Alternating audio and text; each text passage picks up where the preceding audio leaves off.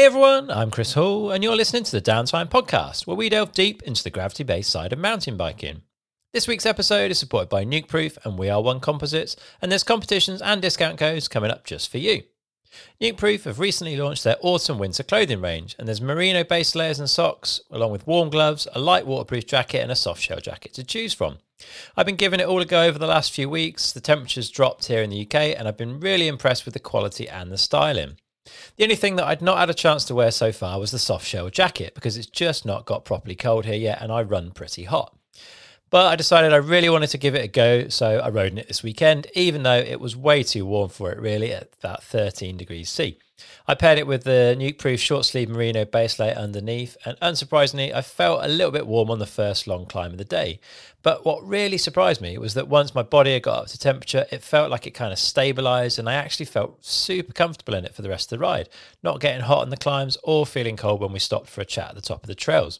It's water resistant and DWR coated so it can deal with the odd shower too, so I can see this jacket getting a lot of use this winter.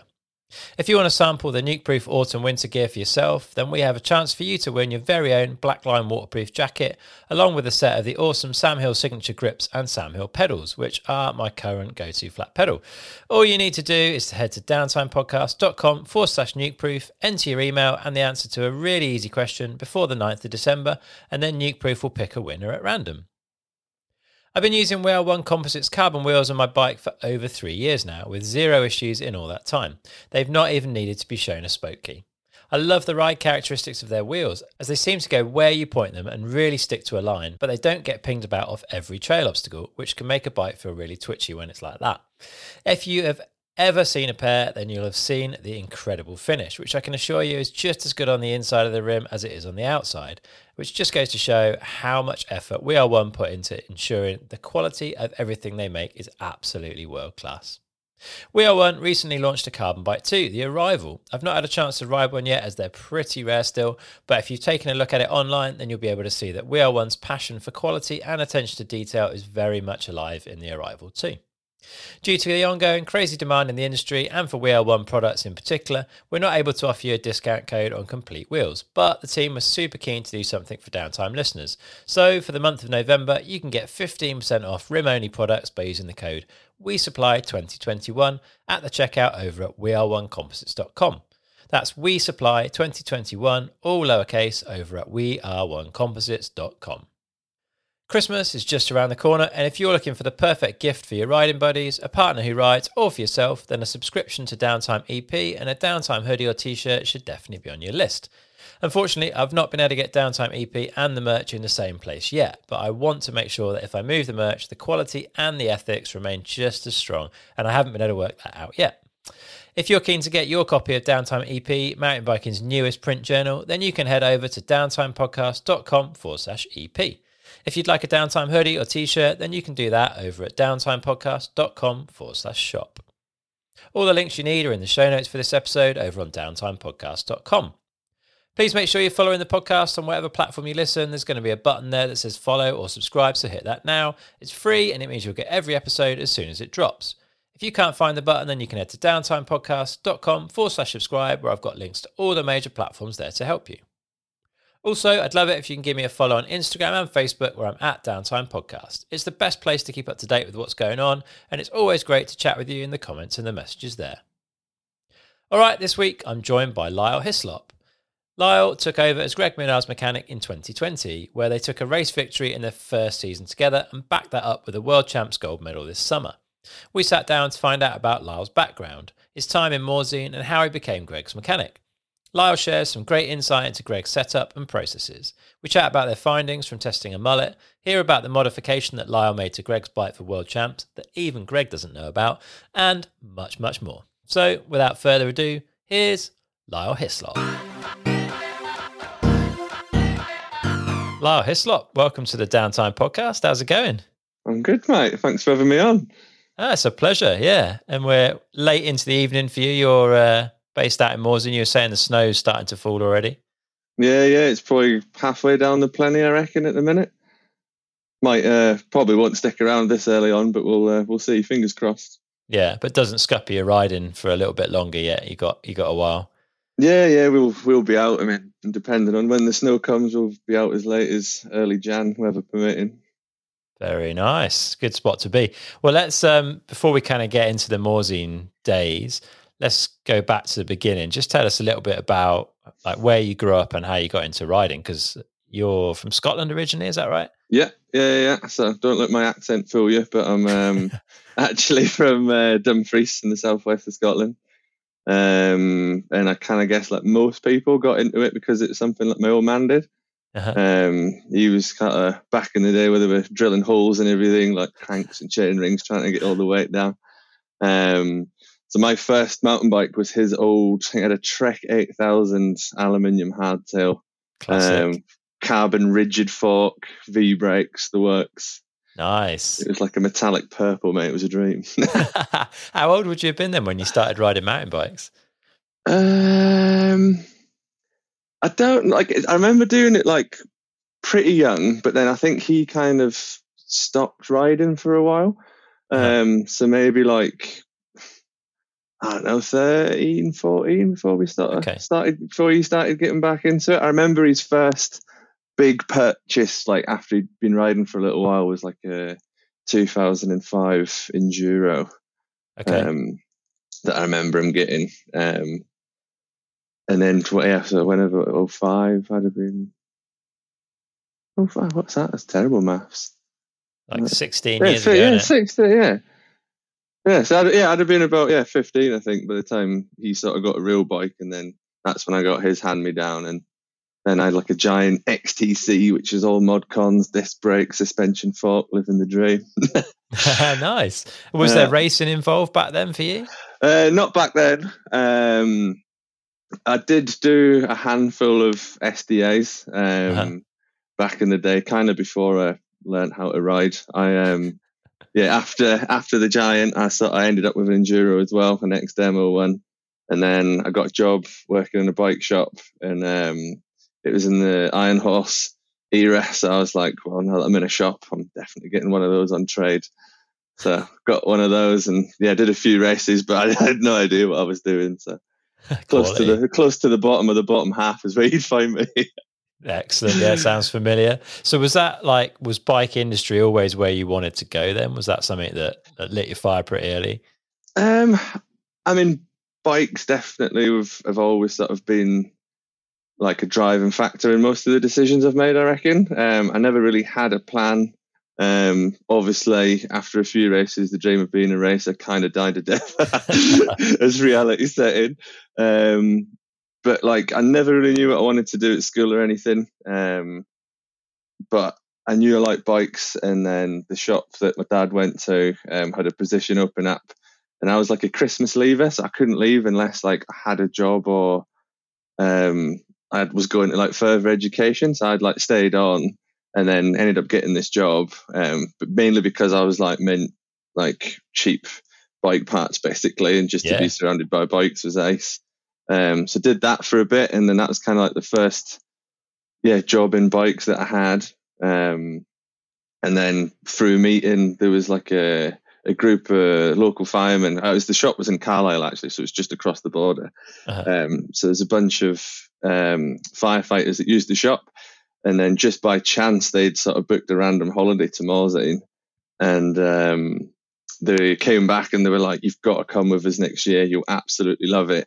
And I was like, "Yeah, cool." Like, didn't really know anything about it or what I was getting myself into, but I sort of booked the time off work and went with them the following year, um, which was just mind blowing. Like I'd never seen anything like it. Yeah, it's um, a pretty um, special place, eh? Yeah, it really is. Um, but yeah, kind of went there and again, like didn't really have a plan. I was just on holiday, but like got chatting to the guys that lived um, or were working in the um, in the chalet where we stayed, and like they rode with us a couple of days, and I just I couldn't get my head around that that was their like job and like their their life. I was like, you actually just so they did like breakfast, but they were out riding with us by like ten. And like the lift shut at five, but they had to be at work at five, so they only kind of missed like the last hour of riding and I was like, you do this every day. and it just blew my mind. It was like, to me, it was like being a pro rider, but without any of the stress. yeah. Um, so then that kind of became a goal, not to pursue anything in biking, but just to find a job that meant I could ride my bike as kind of as much as possible. Um, so then did that for for four, yeah, four summers. Um, okay. Well, working in hospitality. Yeah, so it was basically. I mean, I'd, the plan was originally because I chatted to them, and back then there wasn't as big a summer scene. Um, so the easiest thing to do was to get like a, a winter job because obviously yeah. the winter market's like at least 10 times as big. And then because you're kind of there and you can meet people, it's easier to then find a job for the summer. So that was my plan. Um, so I, that that was all kind of set up in motion. I booked this holiday, um, same spot, but I booked it around the time that the owner was going to be there to have an interview for the the following winter. Um, but just before I got there, um, a now friend of mine, Guy, had uh, broke his back, and he was like their third man who helped out. Uh-huh. Um, he was fine, but he's just he wasn't allowed to do any heavy lifting, and obviously he couldn't work. So they kind of offered me the job a little bit earlier than scheduled, or like the interview, and it was like, well, we can we can offer you the job. It might only be three weeks while we're busy, and then we might not need you for the end, and like whatever. And I was like, whoa, like this is kind of what of the dream, but I was like, I have got a full time job, so it's like to quit it for the risk of it only being like a few weeks while they were busy. So I like rung rung my mum and my dad, and dad was like, "Well, I'm coming out in a few weeks anyway, so let me know what you need bringing." And I was like, "Well, all right." And then rang mum, and she was like, "You'd be daft not to. It'll work itself out." Um, nice. so, so yeah, this sort of three week busy period became sort of two and a half months while uh, well, the remaining of the season basically with the invite to come back for winter, and then yeah, that was me for for for three summers, uh, four summers and three winters. Awesome. So you're well and truly a Morzine resident at that point, I guess. Um, I mean, probably not. I mean, I was there more than I wasn't, but I mean, uh-huh. back then I didn't speak any French other than ordering a, a beer and a pain au choc. Um, so, so I, I, did that for a bit, but like the living, like it was living as well, which was kind of great at the start, but then you like you're never away from work. Yeah, yeah. Um, so I just grew a bit tiring. So I was like, I need my own space. Um, by that point, I knew I wanted to live here, sort of year round for like long term. Um, so you've you've got to get the language as well. Yeah. Um, so I got myself a job, similar thing, but just different part. It was bike shop summer, ski shop winter, um, in a French shop, and um, yeah, learned learned French that way. So stuck yourself in at the deep end, basically. Yeah, it was it was full on. It was like the summer was pretty cruisy, um, but the winter they had like so much French clientele, and I basically had like a script sheet of like how to get through a ski rental. So it's like start here, say these things in this order, and then like every now and again I'd get lost and I'd just be like show the the clients like the the sheet and they'd be like you're here. I'm like go and then you'd be like hop back into the hop back into the the, the play insane but you're fluent now yeah? Um yeah I mean I, I'm I'm pretty good like verbally like I can I can have a good chat I can speak on the phone which was a big thing to get out of the way because it's so hard. Um reading and writing needs a little work but I, I can get by. Yeah Impressive yeah. stuff. So, how long did you do that for then before the opportunity sort of came along to get involved with Santa Cruz with them setting up their like European base there?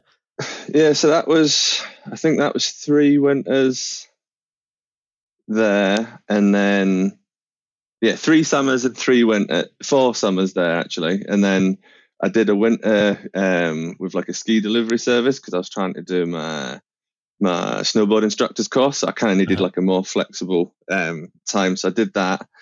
Um, and then in 2016, um, Santa Cruz were setting up like sort of their or moving into into Europe. They'd kind of I think they'd just completed the sort of Pon um, buyout thing, and like one of their big goals was to sort of push into Europe. So um, Will was kind of based here already. Um, they'd got in Loic um, Deltaille sort of in to kind of do the job that I'm doing now, but he was kind of doing 400 jobs at once. um, so they, but yeah, so they were here in 2016. They did this like huge dealer event to kind of announce that they were going to be in Europe, and they invited dealers in from like all over the place. And they were all staying at the cottage, which was like a hotel at the bottom of the Pleney. Yeah. I don't know if you ever made it there or not. I'm aware of it. Yeah. Yeah. um, so they were all there, um, and all the sta- staff were there. Um, my mate, a friend of mine, was working the bar, um, and he's a great barman. Um, he seems to say sober no matter how drunk you get. I don't know how he does it.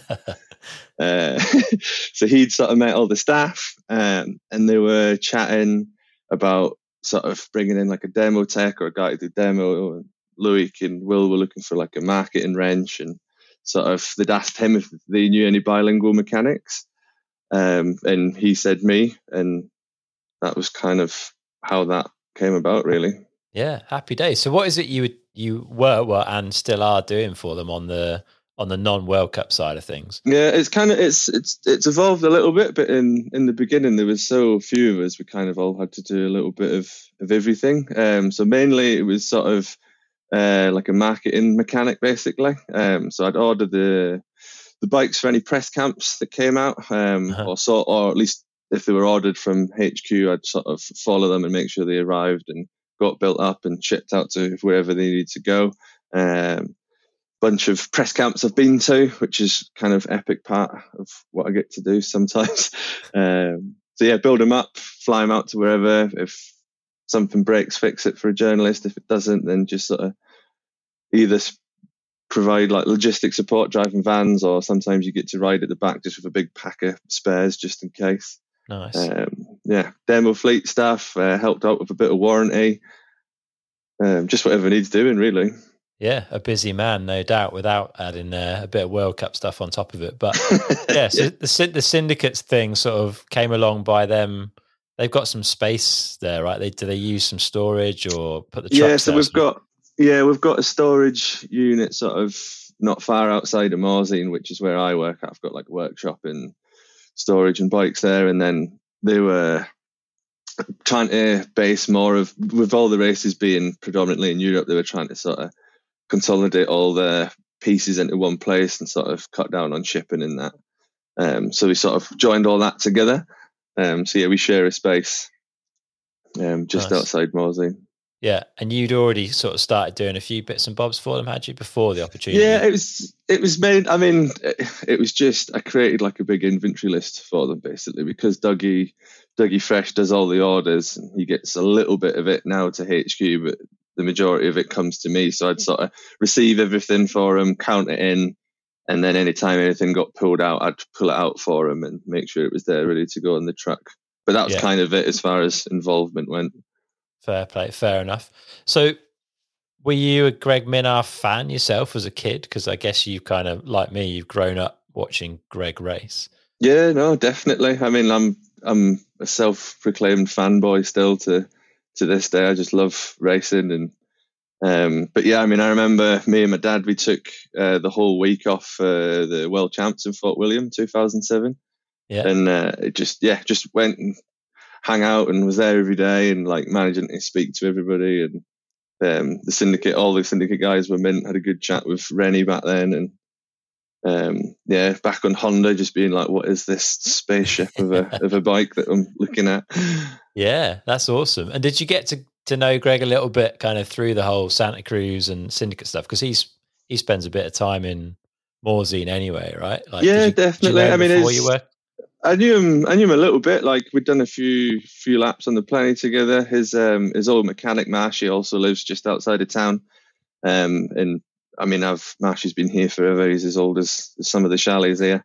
Uh, but like I knew Marshy, so you like you go around for a barbecue. Greg will be there and like work events and stuff. So knew him a little bit. Like few few wines together in, in Morzine. Excellent. Yeah, just a few. And then just a couple, yeah, mate. Yeah. So at the end of 2019, Marshy moved away from working with Greg. And obviously there's a, a vacancy. Did you kind of have your eyes on it or did things just kind of fall into place? No, it was it was actually a bit of a joke because it was it, it was actually at the start of well the well what would have been the 2020 season. Um, it's like Marshy had come into that that like expected to be Greg's mechanic in, in that season, and then I think with all the the COVID stuff and the delays, he'd sort of just realised he's like he, he basically just wanted to do something different for a little bit. Um, he bought a Unimog and a digger and was just sort of he's like a he's like a kid, but he was just loving that and sort of decided to yeah just to have a break and play in his digger for a bit. Um, yeah. But it was it was like a team camp kind of, so everybody was in Morzine anyway, and we went for like a day's ride in Morgins, and we were joking. I was saying, yeah, you couldn't pay me to to wrench for Greg or Loris. If I want to wrench for anybody, it'd be Luca because he's Mister Mister Happy Go Go Easy. I was like, and then yeah, and then eventually, like that was just a passing joke, and then yeah, a couple of weeks later, here I was. Yeah, were you uh, were you pretty excited when the offer came your way? Yeah, I mean, like it kind of came out of nowhere because they'd kind of like they joked about it because obviously like we share the space and they were in and out and I knew the guys and stuff. And I was like, yeah, obviously I'd love to, but I've kind of got this full time job that that like kind of takes up my whole time. Um, and then they sort of like left it, and then they came back and they were like, no, actually, we're we're kind of serious. Do you think you could like figure out a way to make it work? And I was like, well, I can ask the question because like I thought it might have just been just for 2020. Obviously, it was such a strange season and it was pretty yeah. short. There was only what three venues worlds and then two double headers. I was like, there might be a way to make this work, and it yeah. was kind of something that I'd always dreamed of doing. Um, so yeah, I asked I asked my bosses, and sort of we came up with a bit of a plan to make it work. Um, and then I was like, yeah, you're you're on. nice, yeah. So how do you and Greg get from kind of being occasional drinking buddies and a few laps on the Pleney to being ready to to kind of race together effectively and, and to get ready for a World Cup? Like, what did you do in that, you know, first, I guess, in the end, like two thirds of 2020? Because also it was pretty restrictive for what you could do anyway, right? Yeah, I mean, I was, to be honest, it was a bit of, it was really lucky that it happened the way that it did. I think, had it been any other year, my first race might well have been a World Cup. Yeah. Um, but we did we did a week a weekend down at his place in Andorra just to sort of get a feel for how each other work and basically see if it would work and on that level. And he was super stoked and I was super stoked. And a lot of the sort of worries I had about working for him, like sort of almost like, am I good enough? Can I give him what he wants? Because I know how particular he can be. And actually, it was kind of the opposite. He's he knows so much that he wants. It actually makes my job a little bit easier because it's like there's no guessing. You just all right. Yeah. That's you've asked for this. That's what you've got, and as long as it's repeatable, which it is, then then he's happy, sort of thing. Um, but with it being the the COVID year and there being no races, the team decided to do a bunch of French caps. Um, so the first race we did together was Des Alpes, uh-huh. um, just a French Cup there, uh, with the whole squad, which was cool. So it was like full setup, like truck and sort of doing stuff. And um, that was probably one of the hardest or biggest things that I did learn, at least that them first few races, was kind of like the motions of a race week. Because I can build a bike, I can bleed brakes, I can I can give him like height this level, levers this, I can make it feel like his bike, but knowing sort of what to do when and like when to prepare things and what to prepare so that basically your weekend goes as, as smoothly as it can that was a big learning thing. I think I bit off a bit more than I could I could chew that first race, but we managed to get the bike together and him to the top of the hill one time. Yeah, a bit of a learning curve then, really. Kind of again in at the deep end. Yeah, I mean, I mean it was it was a, I mean, big shout to to PA and uh, and Tom Duncan as well, who's um, Luca and Loris's mechanic at the time. They were awesome, like super patient and like no matter how many questions I had, they were they were more than happy to help out and stuff. So I learned a lot those first few races from them too, for sure. Yeah. What were the unexpected elements of it? Because, like you say, you know how to prep a bike, but what were the sort of the bits that maybe surprised you through that first race week experience? Um, the biggest thing that surprised me is how sort of sensitive Greg is to like small things. Like you kind of expect it, but like brakes is a big one for him. So it's like I didn't really know how long he'd go on a set of brakes, whereas now I can kind of gauge it depending on how hot it is and how steep the track is. Uh-huh. Um, and then just silly, th- like not silly things, but like you probably won't let a set of tires do more than say like six or so runs. Um, just so that it's it's all about keeping the bike as consistent and as the same as possible. So it's obviously Yeah. as tires deteriorate, we might not notice. We can run them into the ground because we don't want to buy them or whatever it may be. But just sort of how quick things deteriorate and then just making sure you've got the right things at the right time. Like Yeah. I remember I had my spare wheels set up all with discs on, and then I sort of swapped his tires out because his tires were gone. Um, pads were fairly new, but they'd been like scrubbed into a different set of discs. And I changed them, and he was just like, "Brakes were terrible. Like, what's happened?" And we are sort of chatting about it. He's like, "Nah." So we always keep discs and pads together as a pair. So like now all my spares don't have discs on, and when we do, there's sort of two separate events. If we do wheels and discs and brakes are fine. For tires, then you just swap discs over and get them back in the bike. And then if we're doing for doing brakes, then the tires can stay on, but you do discs and pads at the same time. Yeah. Ah, fair play. And is how long brakes last? Are we talking pad wear? So when the pads wear too far, the lever feel changes or? Uh, I mean that does. Um, I mean he we run bet- about like a ten or twelve mil lever throw, uh, Yeah. which is like super tight. So any sort of considerable pad wear, obviously the lever moves a lot. Um, but just he's he's a big dragger. Um, he's like he's always on him, Yeah. which made me laugh when he said it to me. He's like, "Yeah, nah, I'm always braking." Um, But I think the way that he brakes, he tends to build up more heat because Yeah. he's not coming in last minute, hammering on the anchors and then getting off. He'll kind of brake way earlier and just gradually slow the bike down. And um, I think yeah, he just generates a lot more heat, so he just cooks the discs um, okay. and and the pads really. Yeah.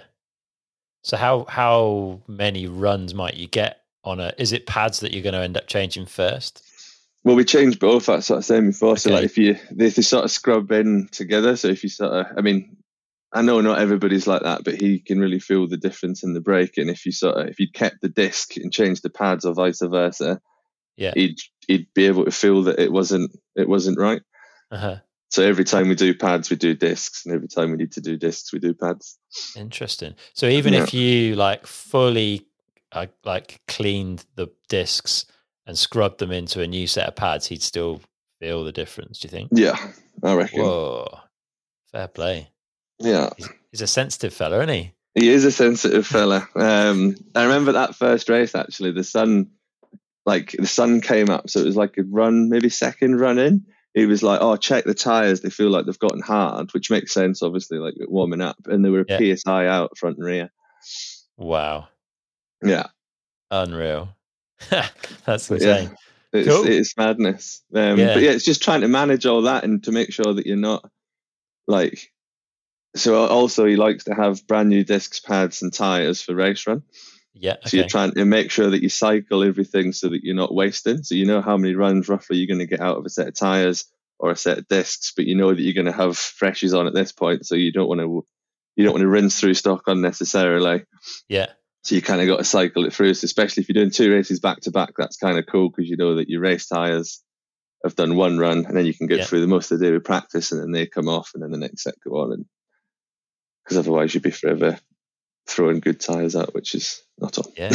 Where where does all that stuff go? Does it go to waste or does it end up? I, I see a lot of kids at races walking away with tires over their shoulders, but Yeah, I mean, it's kind of a hard one, especially for us with tires, because we've got um, prototype tires that have got test pilot written on the side. yeah, Um, so you, you you wouldn't we don't give them out for free. So we, we cut a lot of the tires, which is is a real shame. Um, but which was cool this year is that the um, the union um, team were on Maxxis as well. yeah, Um, so we had a bunch of tires left over from previous, well, not a bunch, but we had some tires left over from a previous season that we weren't going to use. Um, so we were able to sort of pass them down and they could use them, which was far better use for them. definitely. Yeah, that's awesome. So you had um you had a few races to kind of get up to speed, but I think your f- your first big race with Greg then was world champs, right? In Leogang. Yeah. What what's it like to be stood at the top of the mountain as the mechanic for the most successful downhill racer of all time? That must have felt pretty surreal.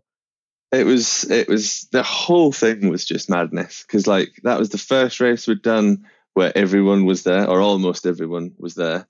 Yeah. So, like, again, trying not to fanboy, but you've got everybody warming up, and you're just like, no way, there's, there's that, oh, there. And you're like, right, you got to sort of focus. And then like the weather was crazy, and then it started snowing at the top, which was just ridiculous as well. So you're like, and then he gets into the start hut and he's had his last bit of water, his goggles are on, and I'm just looking at the back of his jersey and it says South Africa, and I'm just like, what am I doing here? I have got no business being here. Um, That's- it was that's just mad. mad. Yeah, it was. Yeah. What What do you take to the top of the hill for Greg? Then has he uh, has he got a long list of things that he needs Um, start? He's definitely got a process, so we'll take we'll take a spare set of wheels. If the weather looks like it might turn, we'll take an option. Um, so that could be either like a cut version of a dry tire if it's like it might be intermediate, or it can be like a full set of wets if it's if it's on the cusp of turning.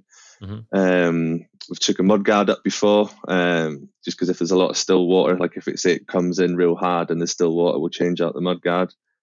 Um, but that's kind of it in terms of spares for the bike. I've got a backpack with a tool roll in there just for kind of emergencies. And then he has an espresso and a banana um, Uh-huh. halfway through his warm up Yeah. uh, without without fail. Um, I carry for qualies normally just one pair of gloves and one pair of goggles, but for race run I'll have two pairs of each just in case. yeah. And then we carry does like a, a little um, Olbas oil on some toilet paper Oh, um, stuffed up his nose. stuffed up his nose. Yeah, open Yeah. open up the airwaves. Fair play. How do you transport an espresso to the top of the mountain for him? Uh, they come in many different shapes, sizes, and forms, but Kathy always tries to find the smallest bottle she can. Um, and we've got a coffee machine in the truck, so we make an espresso and then tip it into a little bottle. Classy. Yeah, He knows how to live. Have you yeah, ever? mate, he's, he's got it sussed. yeah. Have you ever forgotten anything for the top of the hill? um, I probably have.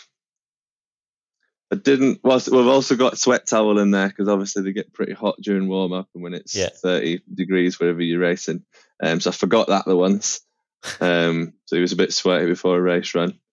Um, but no, I don't think anything drastic not that I can think of. Good work. What's and what's Greg like at that point? Like what what does he need from you once he's getting into that race ready sort of mindset?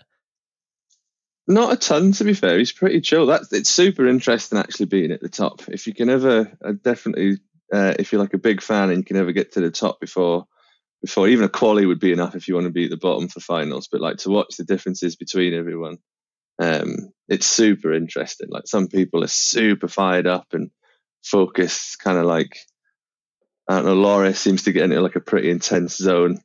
Um, you've got people like Kade and Phil who just sort of jib around, making the downhill bikes look like BMXs. Um, Greg's probably somewhere in between.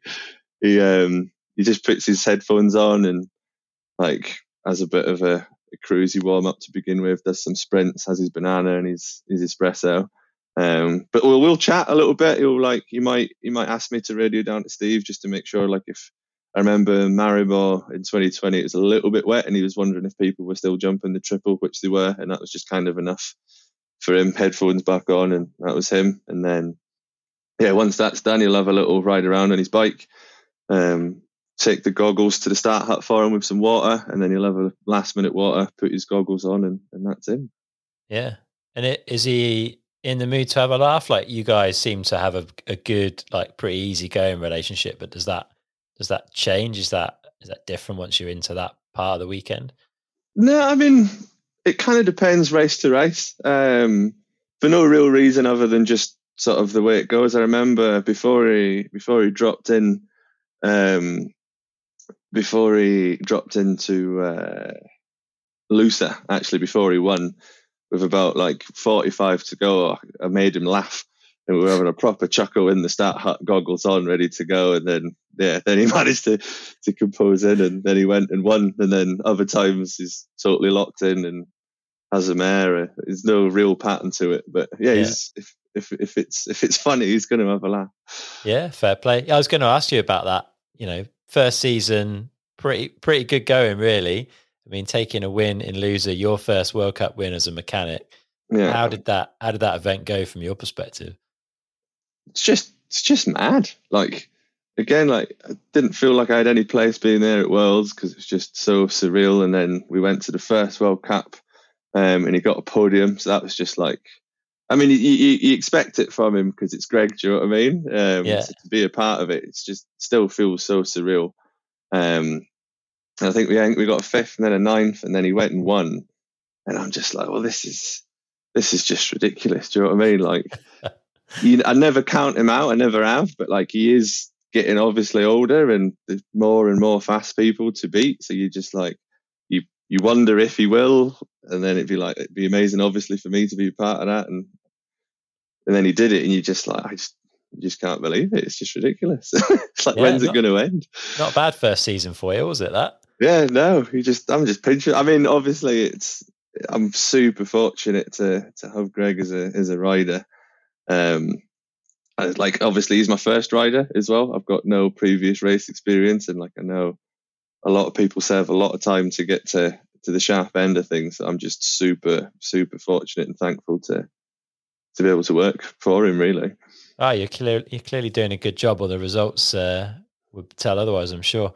You, you mentioned um, that before a race run, you're changing, you're putting on fresh tires, fresh discs, fresh pads. Are there other things that you do to the bike before a race run that maybe you're, you're not doing for kind of other runs throughout the week? Mm, not, not really. Um,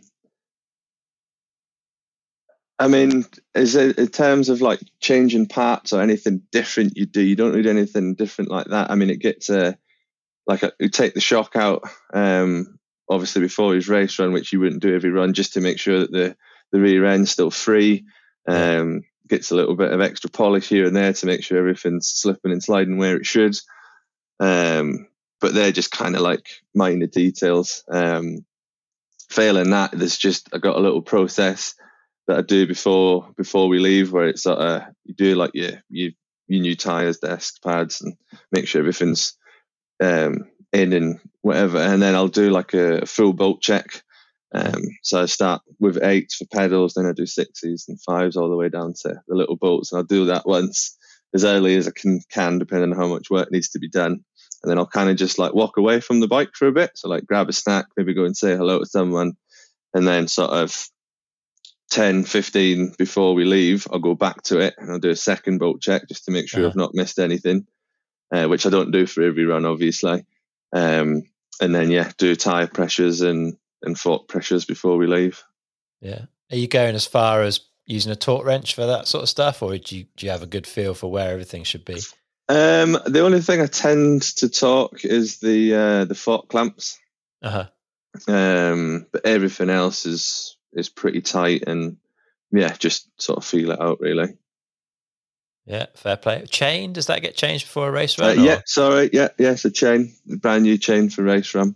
Yeah. Um, just because you know then that it's brand new, so if you have any issues with it, then it's not something you could have missed because you can't. I mean, you could check every single link, but the chances of you missing something um, on a chain's pretty high. So you just put a new one on, and if it snaps out the gate, then it's it was a faulty chain kind of thing, and there's only so much you can do to prevent that from happening. It was brand new. Yeah, yeah, definitely. So a successful first season. The the partnership was obviously going well, and you had a full off season together this time coming into 2021. Mhm. Did you get up to much testing wise? Um, we did a week in San Remo or San Uh-huh. Romolo, whatever is technically correct. Yeah. Um, and the main focus of that was to he'd never tried a mullet. Okay. Um, we didn't think it was for him, but there was obviously a few, quite a few people going going well, and they were becoming more and more popular. So we thought, it, even if we don't, even if he didn't like it, it'd be better to know that he didn't like it for whatever reason, and then move forward rather than sort of keeping the what if open. So we did did a week basically doing mullet versus 29er stuff. Um, but the 29er came out victorious for him. and is that purely based on time against the clock, or is there an element of kind of fear and confidence in that as well? Um, a bit of both, I'd say. Uh, the the ride feels obviously quite different, and he kind of felt that like a lot of the the benefits were at the same time like what was less good about the bike. So like a lot of people say you can turn it quicker and you can if you make a mistake it's easier to correct, uh, which he totally agrees with. But he kind of felt that it was equally easier to make a mistake on the mullet bike um, okay. because it was he felt slightly less stable or he kind of said it was like putting XC tires on your on your downhill bike. it was kind of it was one of the ways he described it. Yeah, fair um, enough. But I think it kind of also opened like there's a couple of tight turns. There's like a, a right left, which is like real tight with some like trees sort of at shoulder height. And he said he just lit them up on the mullet, and he was like, "That's unreal how this thing turns." But I think it kind of showed him what was possible because yeah. then he went back to his 29er and kind of attacked them the same way he'd attacked them before, and reckoned that it went just as quick around those turns, but on the bigger bike or on the on the bigger wheeled bike yeah, given himself the confidence to turn into it hard enough, I suppose, through yeah. riding the smaller wheel through. Yeah. Yeah. I mean, I kind of think, at least from conversations I've had, if you get them to do however many runs, the fastest time anybody will probably do might be on the bigger, like the 29er, but then yeah. maybe the next five or six times just under it will all be on the on the mullet. Okay. Um, kind of, it's, it, it's kind of what I've heard as a consistent like theme um, yeah. for him. I think being so tall as well. I think that's a, a big factor for it. He's not getting booted up the arse by the tire. Yeah, he's got plenty of room to move maneuver with it. He was running yeah. that super long rear end in 2020. Did he move yeah. away from that a little bit throughout this season? Have you made some changes there? We we actually lose it. Um, and the idea was that it's just it, the top section was like super not flowy, but had like lots of rollers and doubles and berms and like to try and generate speed. And he kind of felt like he could do that better with a bit of a shorter rear end. Um, but he also reckoned that he'd been trying to compensate for a, uh, don't want to get it wrong, but basically a lack of strength in through his shoulders, um, uh-huh. or at least his upper body. So by making the bike longer, it would stable that stable the bike out and it'd be easier on him. So this last off season, he did a ton of work. Um, him and Alan Milway went to town, and he came out super strong. Um, like I was, I was genuinely impressed. Even by even by February, he had um, we'd done. God, he was punching runs out. He did like ten the first day, ten the second day, nine the day after that, and then maybe eight the day after that. And he this hadn't complained. San Romolo, right? This is on San Romolo, yeah. She's like rough it's as rough as, and it doesn't work unless you're trucking. I was trying to ride it, and you're either in it or you're out of it. There's no in yeah. between. Um, but like, not one complaint about his his back needing attention, and and Laura would vouch for for this. But like the in the season before, it was kind of a running theme that he needed work doing to his sort of back just to keep him loose and open.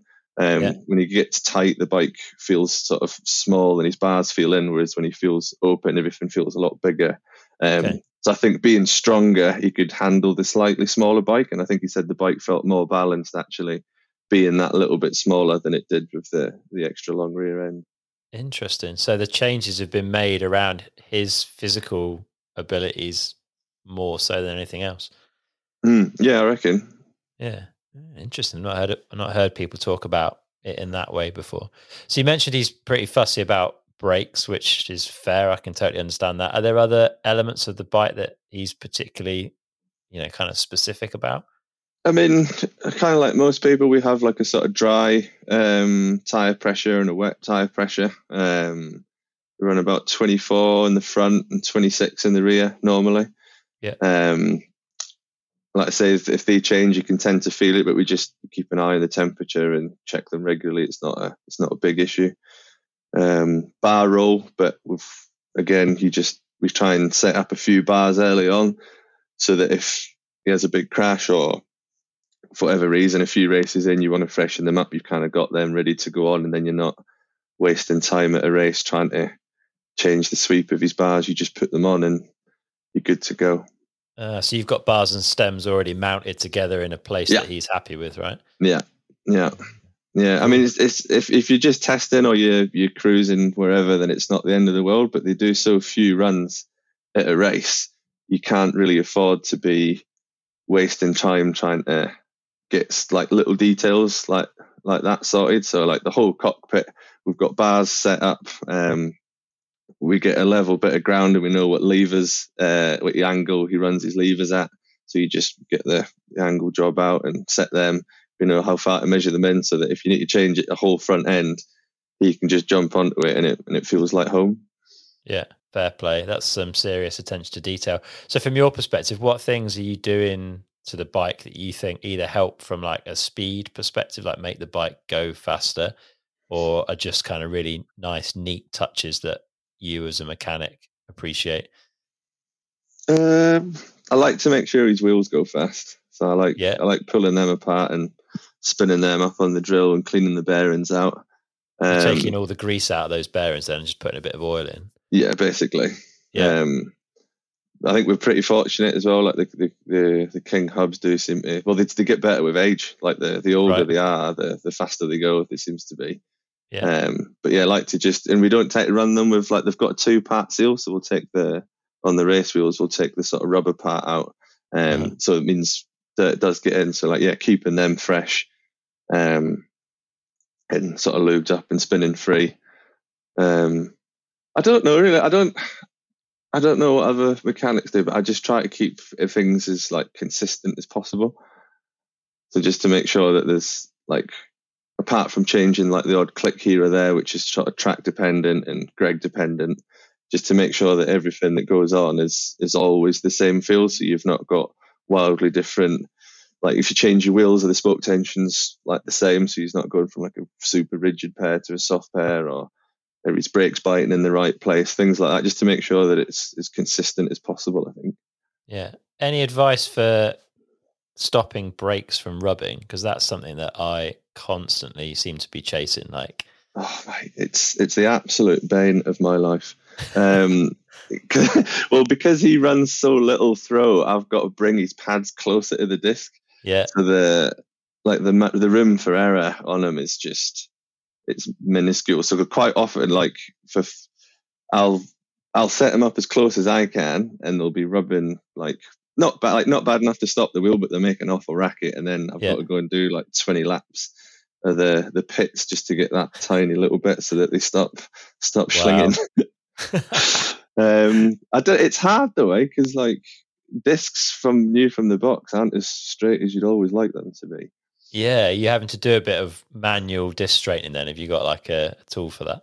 Yeah, yeah, got a little, um, got a little disc straightener. Um, but yeah, I've, I don't know. I tend to prefer to do it by eye. Um, I know, like for ease, you can kind of pull the caliper on and tighten it up. But um, I'll tell you what I would say for people who use Shimano though is make sure that the, especially if you've got four pots, make sure that the sort of pads are hitting the disc at the same time, you get a uh-huh. wildly different lever feel if you if your calipers sort of on the piss, even if even if it's not rubbing.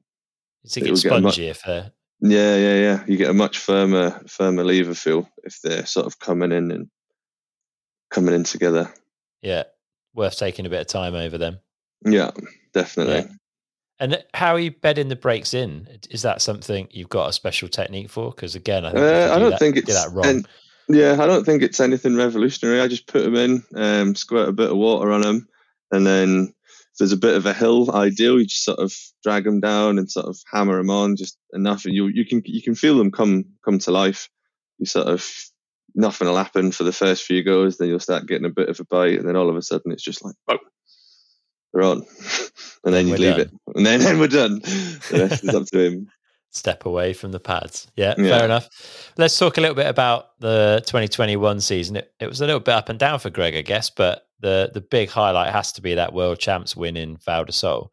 Am I right yeah. in thinking you guys went there a few weeks ahead to do a bit of testing? Yeah, we'd done. We wanted to.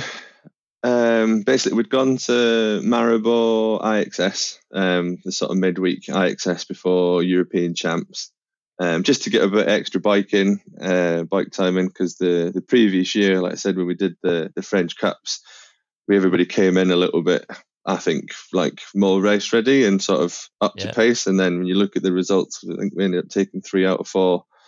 So I think it was, that was kind of the idea, just a bit of bit of time at Maribor, and then we could go back and hopefully have a better result there. And then kind of similar thing, really, just to get a a base feeling for for what Val di Sole might be. Um, I mean, the track wasn't taped, and some of the bits we rode ended up being changed for the race. But we just kind of got like a, a feel for where we were. Um, we lifted up the bars from the off and a few few little changes here and there. It's just again, it's all about that that time saving. As much time as you can save to be more prepared going into a race, um, the more you can focus on getting faster when you're actually there. I say a lot of people commented that Greg seemed to be, you know, up to pace on that track very quickly. So I guess it must have paid off. Yeah, I mean, it was a weird week, eh? Like it must have paid off just being well, like comfortable from the off. I mean, World is also a weird one because there's an extra day of practice.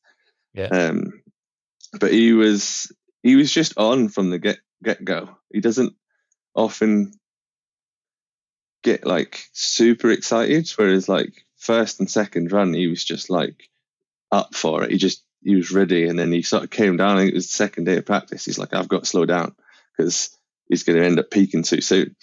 Wow because um, he's definitely not like some riders just come out the mat swinging and they swing the whole day and like the whole week and they might still be that fast by the end but he's definitely a builder.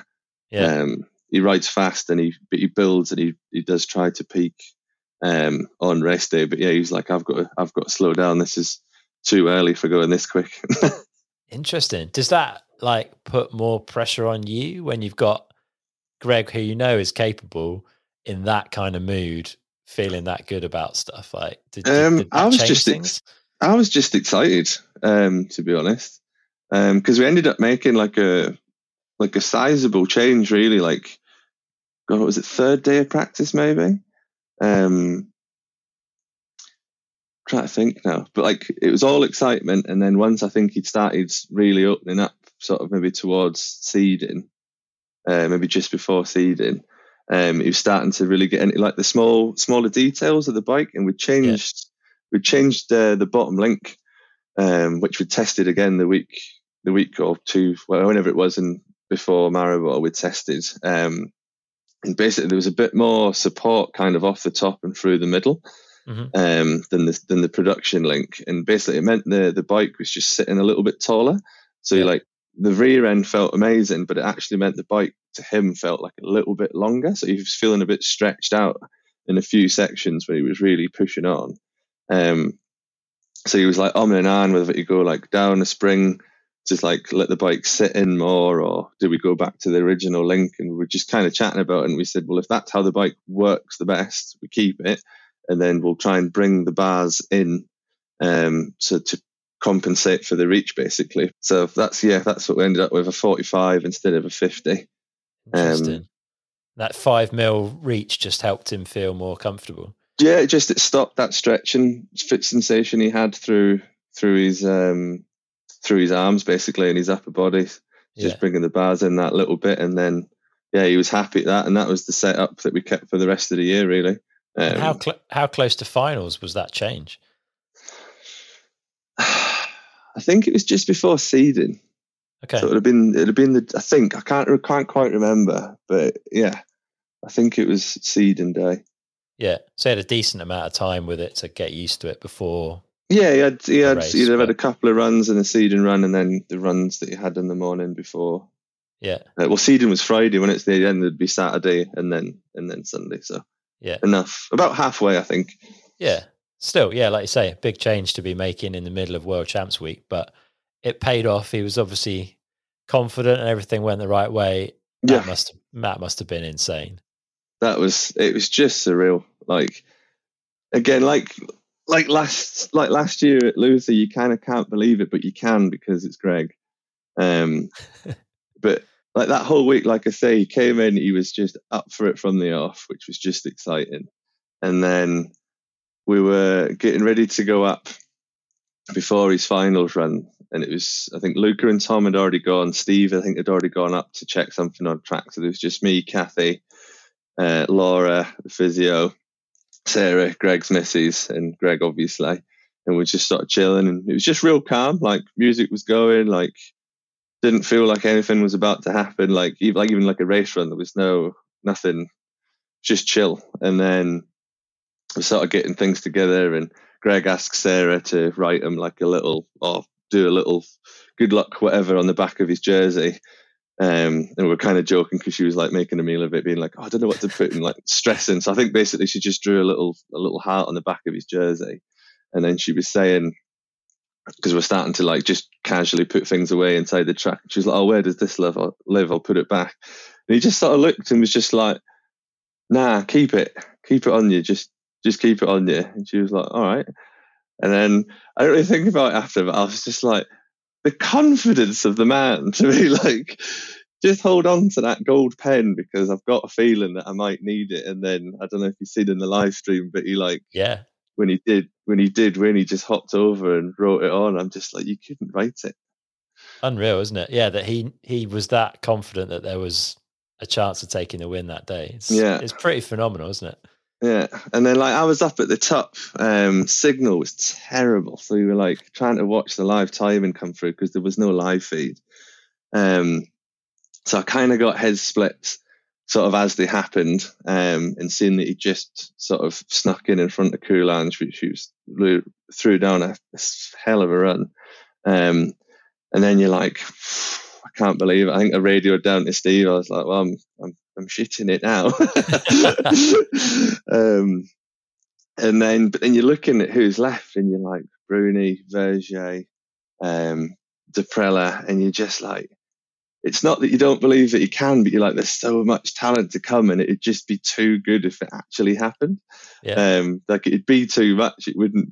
It'd be too much. And then one by one, they kind of they all came down, and yeah, didn't didn't beat him. You just, I'm just there, like this is just ridiculous.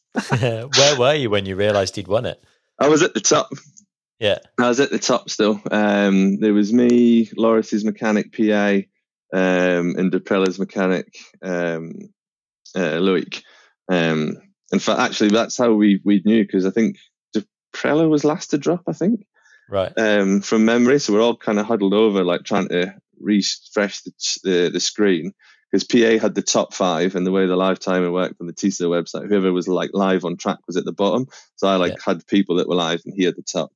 And then it kind of just froze, and we're all kind of there, and we didn't know where anybody was, and then all of a sudden Luke got a message saying that Daprela had crashed, and then that was kind of yeah, that was when we all found out at the top.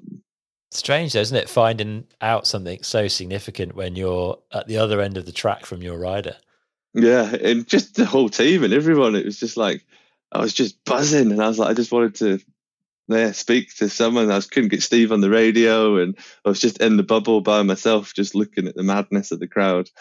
Um, and then yeah, like my phone started like blowing up from like all my mates watching it, and like the yeah the syndicate chat from people watching in the US and stuff was sort of just going off, and yeah.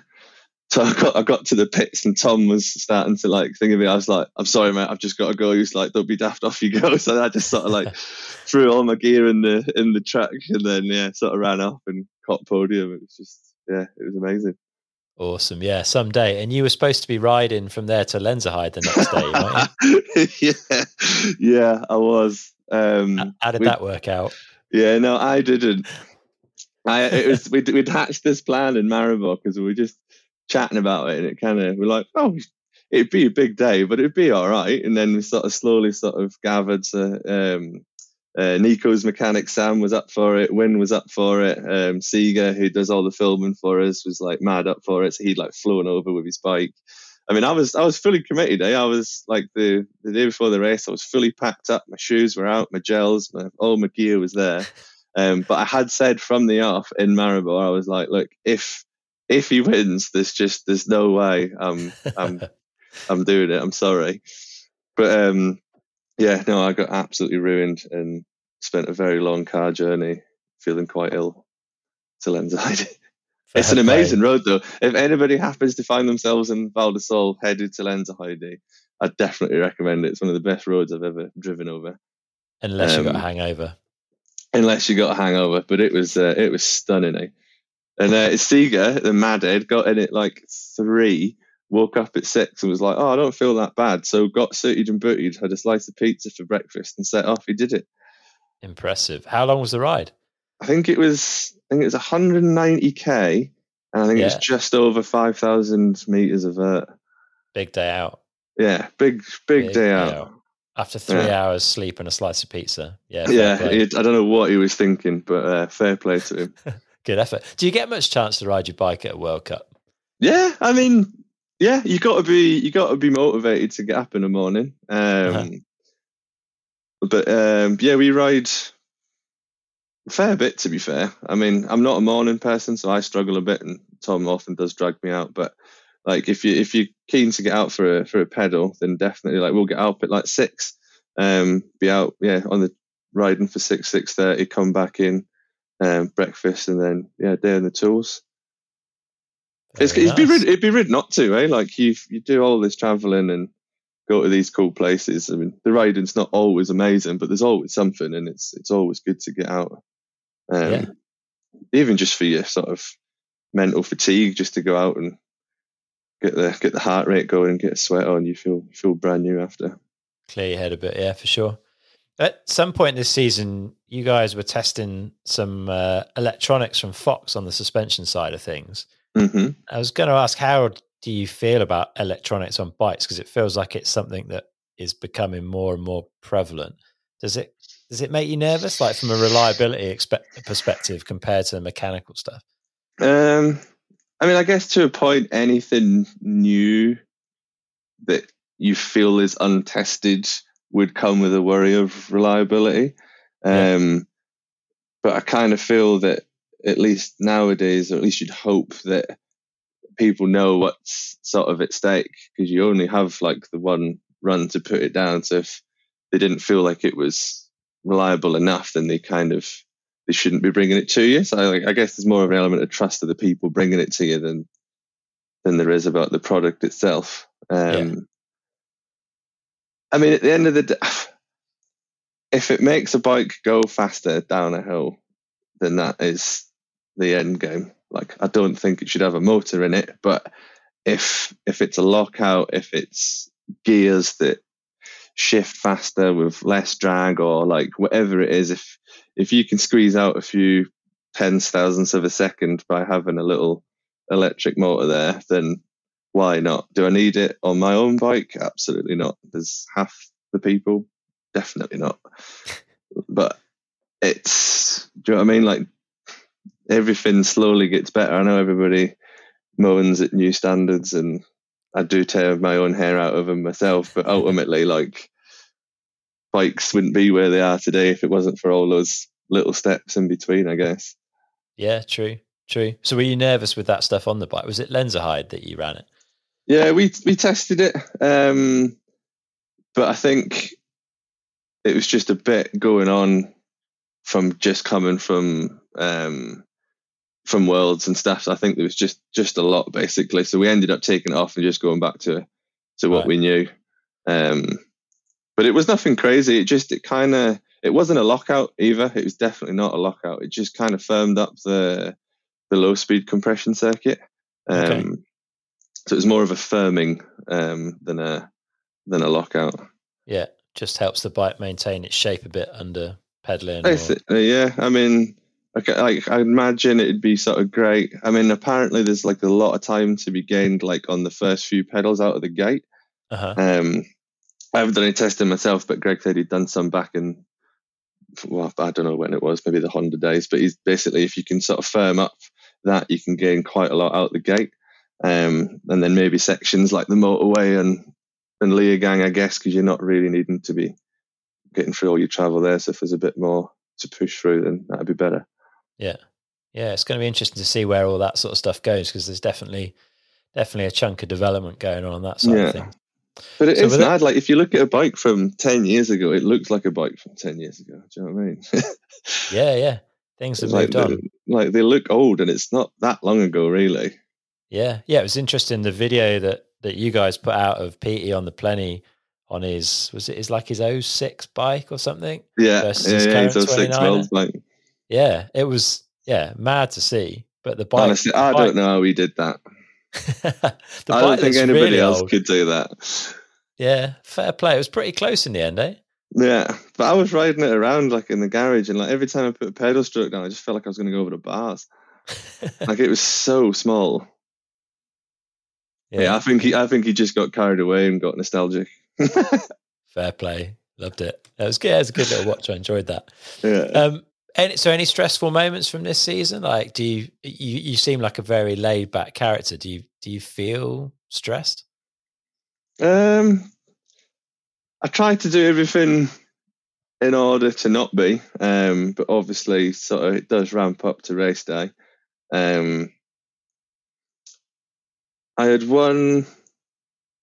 I had a wheel that kept coming loose for some reason, and that was stressing me out a bit because obviously, when the the play through the back wheels is annoying, and then obviously your disc moves, your brakes feel a bit spongy. So that was a, a bit stressed, but it, I managed to get it sorted. I don't know if it's just something not sitting quite right that I'd missed, but I couldn't figure it out for a minute. Um, that was a bit annoying. Um, I was a bit stressed at Worlds, and I was doing his tires, so I put an extra psi in the rear because I was worried. really, you thought it yeah. was going to end up with a with a flat? Oh, I just yeah, I, I don't know. I, I've never done it before, and I've never done it since. But I was just like, I can't. I, something about me just wouldn't let me put it down. I was just worried that he'd be on a heater with greens and he'd get a flat. And I just, yeah, I just put a little safety PSI in the back. Interesting for his race run. for his race run, yeah. Does he know? I, check, uh, I don't know if he does or if he doesn't. Yeah, he didn't come down and tell you that he, that he felt no, like I think I think race runs are a little bit different because you're so locked in. So, like I said, he's done it a few times, so it, he does notice. But I think uh, just the intensity of the run, and then obviously with the win, any sort of feedback he had for the bike was was gone. Other than the bike was amazing. yeah, interesting. Um, but yeah, I checked I checked it again at the bottom just to see whether it was worth it, and there was still 27 on the nose in there. So there you go. Well, yeah. it worked. Yeah, but no, yeah. I mean, like, there's there's a bit of stress. Like, you don't, you just, like I say, you always have that little, did I? But then you have a process in place, so you know you did. Um, like he's done it. He's, he's asked him before, like mid warm up, he'll just ping his earphone off, and he was like, "Are my pedals tight?" And I'm like, "Yes." And he's like, "All right," and that was it. I'm like, "Of course they I've, I've, I've checked them twice because I know I have." And he's just like, "Yeah, sound headphone in," and he was off. That's all he all he needed. That was him him at ease, and yeah, that's but what yeah. you want. What about are you kind of fussy about stuff? Like a lot of the mechanics seem to be very specific about their toolboxes. Is that something that you get stuck into, or you're not, um, not big um, into that? Because Marshy was wasn't ever a big kind of fancy no, he was, guy. Right? He was like the anti toolbox guy.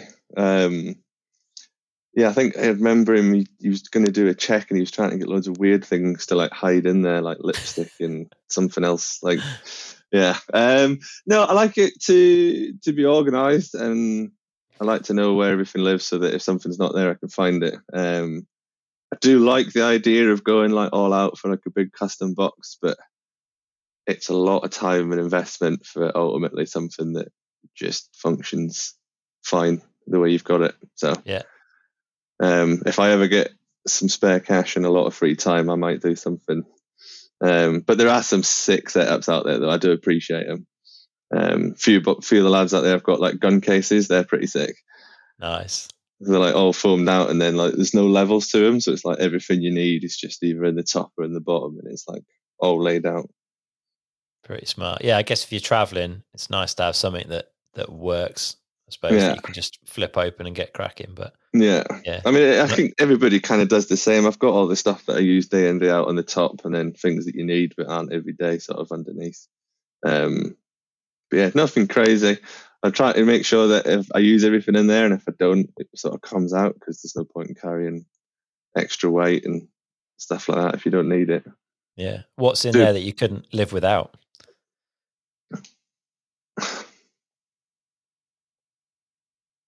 don't know. I mean, well, all, all of it. um, I'm trying to think what my favorite is. Basically, I, I do love my Knipex sliding, um, not pliers, but like you know the the flat edge uh, yeah. multi grips. Yeah, yeah, yeah. They're pretty awesome. They come into their own all over the place. Yeah. You can use them like a vice. They're brilliant for like putting shock hardware and stuff.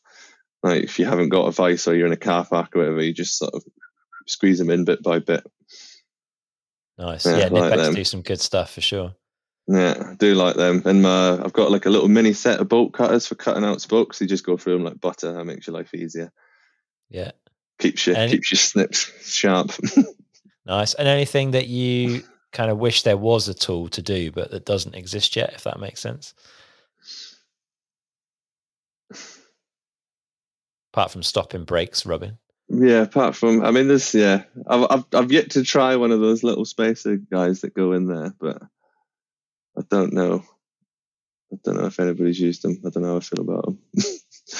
um, weirdly, I was thinking if there'd be another way to sort of make sure that your levers are the same, but then I went and seen that Abbey make one, which I hadn't Yes. seen before. I don't know if I it's think new. that's pretty new, isn't it?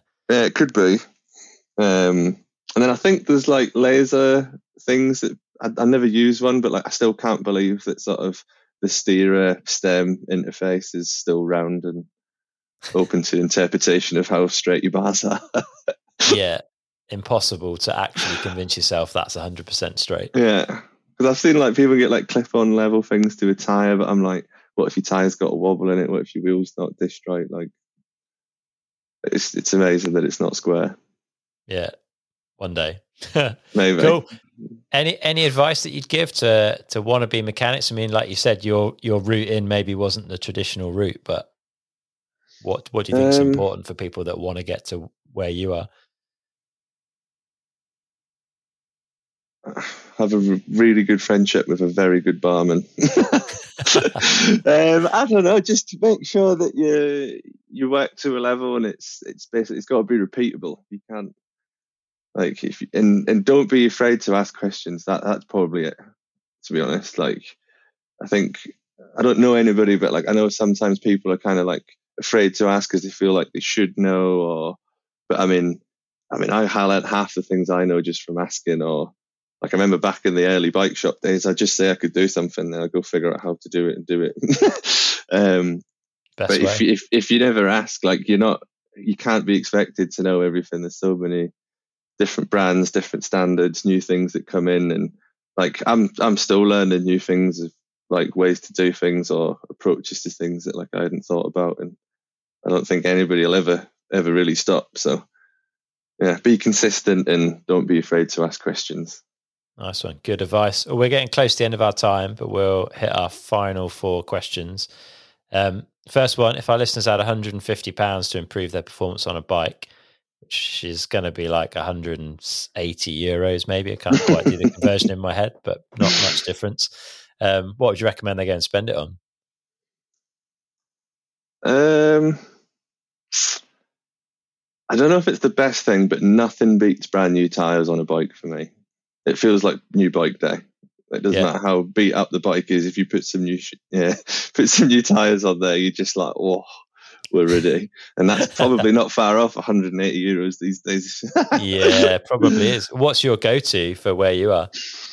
Um, I kind of either Assegai or DHR on the front. Um, I'm not super fussy. Um, kind of depends on the weather a little bit, and then pretty much just DHR on the rear. Yeah. Um, the weather here was pretty wet this year, so I went uh, for the first time since 26 inch wheels through a set of screamers on front and rear, and that was that was an absolute riot. Wicked. And would you go straight to DH casing for where you are, or do you like use a double down? Or Uh, no, I use double down on on my enduro bike, um, Yeah. and then yeah, downhill. I mean, you can for safety. I did.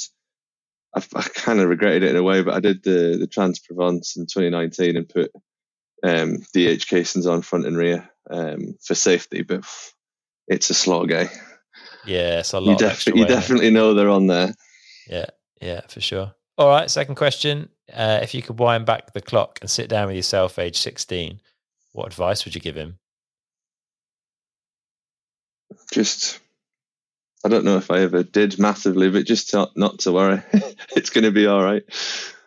Yeah, Like- you seem to have uh, ended up where you wanted to be without ever particularly feeling too stressed about it. That's the impression that I get. Yeah, I just yeah, like I always just made decisions on what would make my quality of life, I guess, better to me. That is, Yeah. um, and it kind of it kind of worked out. You, you never feel like an external pressure to kind of perform or achieve? Does that make sense? Like, I think a lot of people feel a pressure that they have to I think- climb s- a corporate ladder or whatever. Like, I think living here is you're super lucky because you kind of have people that like stereotypically uh, like at home for example it's kind of you say you got to progress you got to excel people want the house or the car or it's kind of like a very standard goal set but people yeah. that it doesn't really sit that well with kind of tend to escape to places like here or whistler or new zealand so like where i've i mean i've been here for sort of over 10 years um, spent like all of my 20s here. Um, and you're just not really surrounded by that sort of way of thinking. Um, yeah. like it's amazing living here but it wasn't without its its hardships. Like i was homeless for a month and like just trying to find somewhere to live and like I remember there was there was one week where I was like, I do not know how I'm going to pay rent, but then all of a sudden someone rings you up for some labouring in the interseason, and you're like, hey, we're on. there you go. Um, Always works out. But yeah, so like not massively here, um, but yeah, no, not really. So you think Morzine's been a big part of enabling you to take that approach?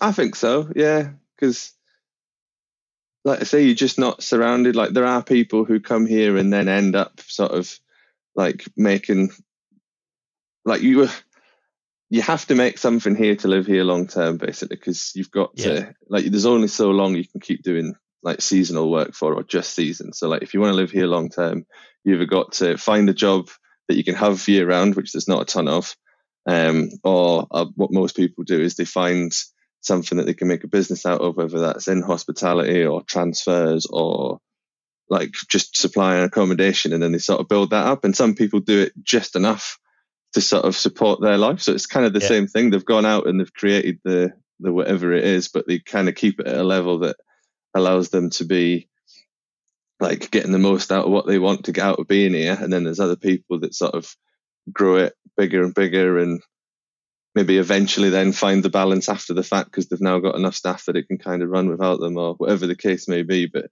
as a general rule, there's not like there's just not that like pressure here. Yeah, it's good. It's a good thing. Nice mm. one. All Works right. yeah, yeah, it sounds good. Third question: uh, If you could have a coaching session from anyone, past or present, who would it be, and what would you want to learn? I forgot about this one. Um, I think if it was if it was present, I'd probably say Cathro. Okay. Um, just, I mean, I think he's awesome at what he does, but the main reason is because we're pretty much the same height. Okay. Um, yeah. So I'd love to get his take on being the big man, and obviously he goes that fast, and sort of just get his take on it because he's he's still absolutely pinned as well. Yeah. Um, so I think that would be that'd be pretty amazing. Um, I don't know for for for anybody else. I think that's that's that was the first one that sprung to mind. But I mean, there's like there's the classics, and they're like like imagine getting a corner lesson from Sam Hill or like you know what I mean? It'd it's kind of day out. It'd be, it'd be a great day. Might not be yeah. the fullest of chat, but you, you might learn a thing or two. do you do you find it um, do you find it like, do you think there's disadvantages to being very tall when you, when it comes to downhill mountain bike? Um, because what are you bit, six six seven? Yeah. It's yeah. Uh, it's a bit of an extreme, um, and every, I guess everything's sort of pros and cons. But I think the biggest thing that I've feel like I've struggled with until kind of recently is like the size of bikes. Yeah like being able to move your weight forwards and backwards like in the past has had such a dramatic effect on where your weight is. Sort of you either feel like you're going out the front door or you're about to lip out the back door and there's yeah. not a lot of in between whereas kind of now that bikes are sort of growing to the sizes that they are i kind of feel a lot more comfortable sort of leaning into the front or pushing like through the rear. It just i think that's been the biggest thing for me but yeah. I don't know. It doesn't seem to stop Cathro, does it it definitely doesn't. he's pretty. He's pretty rapid. Fair enough. Yeah. All right. Last one. What do you do every day that you feel benefits you? Um.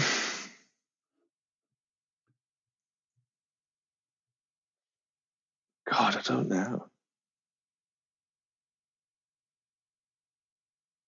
I wish it was stretching because Uh-huh. that would that would definitely help a lot. Like touching your toes is a good day. Um, trying trying to work on doing that every day. Um, I don't know. Honest, yeah, I honestly, it's a hard one to answer, isn't it? That it benefits you. I mean, you think everybody tries to do a multitude of things, whether they they uh, they succeed or not, and doing them day in day out. But Yeah, that's always the tricky bit, right? yeah, say something cheesy like laugh. you do well. It comes across like you have a good time anyway. The syndicate Yeah. always has done, I think. So it looks like Yeah. you're enjoying your work for sure. I mean, it, it is a cheesy answer, but I mean, if if you're not finding a moment in a day to sort of just be content or have a laugh or something, and I know days, some days are harder than others, but you've got to try and even find the the light-hearted bits and and dark days as well. So yeah, hundred percent. Cool. Well, it's been super interesting finding out a bit more about you. I'm looking forward to seeing how future seasons go. See how long Greg keeps going, and uh, yeah, see no, how, how to- you you boys get on. yeah, who knows when when that that that'll come to an end. Ah, you got you got another ten years, easy. oh mate, I don't I don't think I get away with it.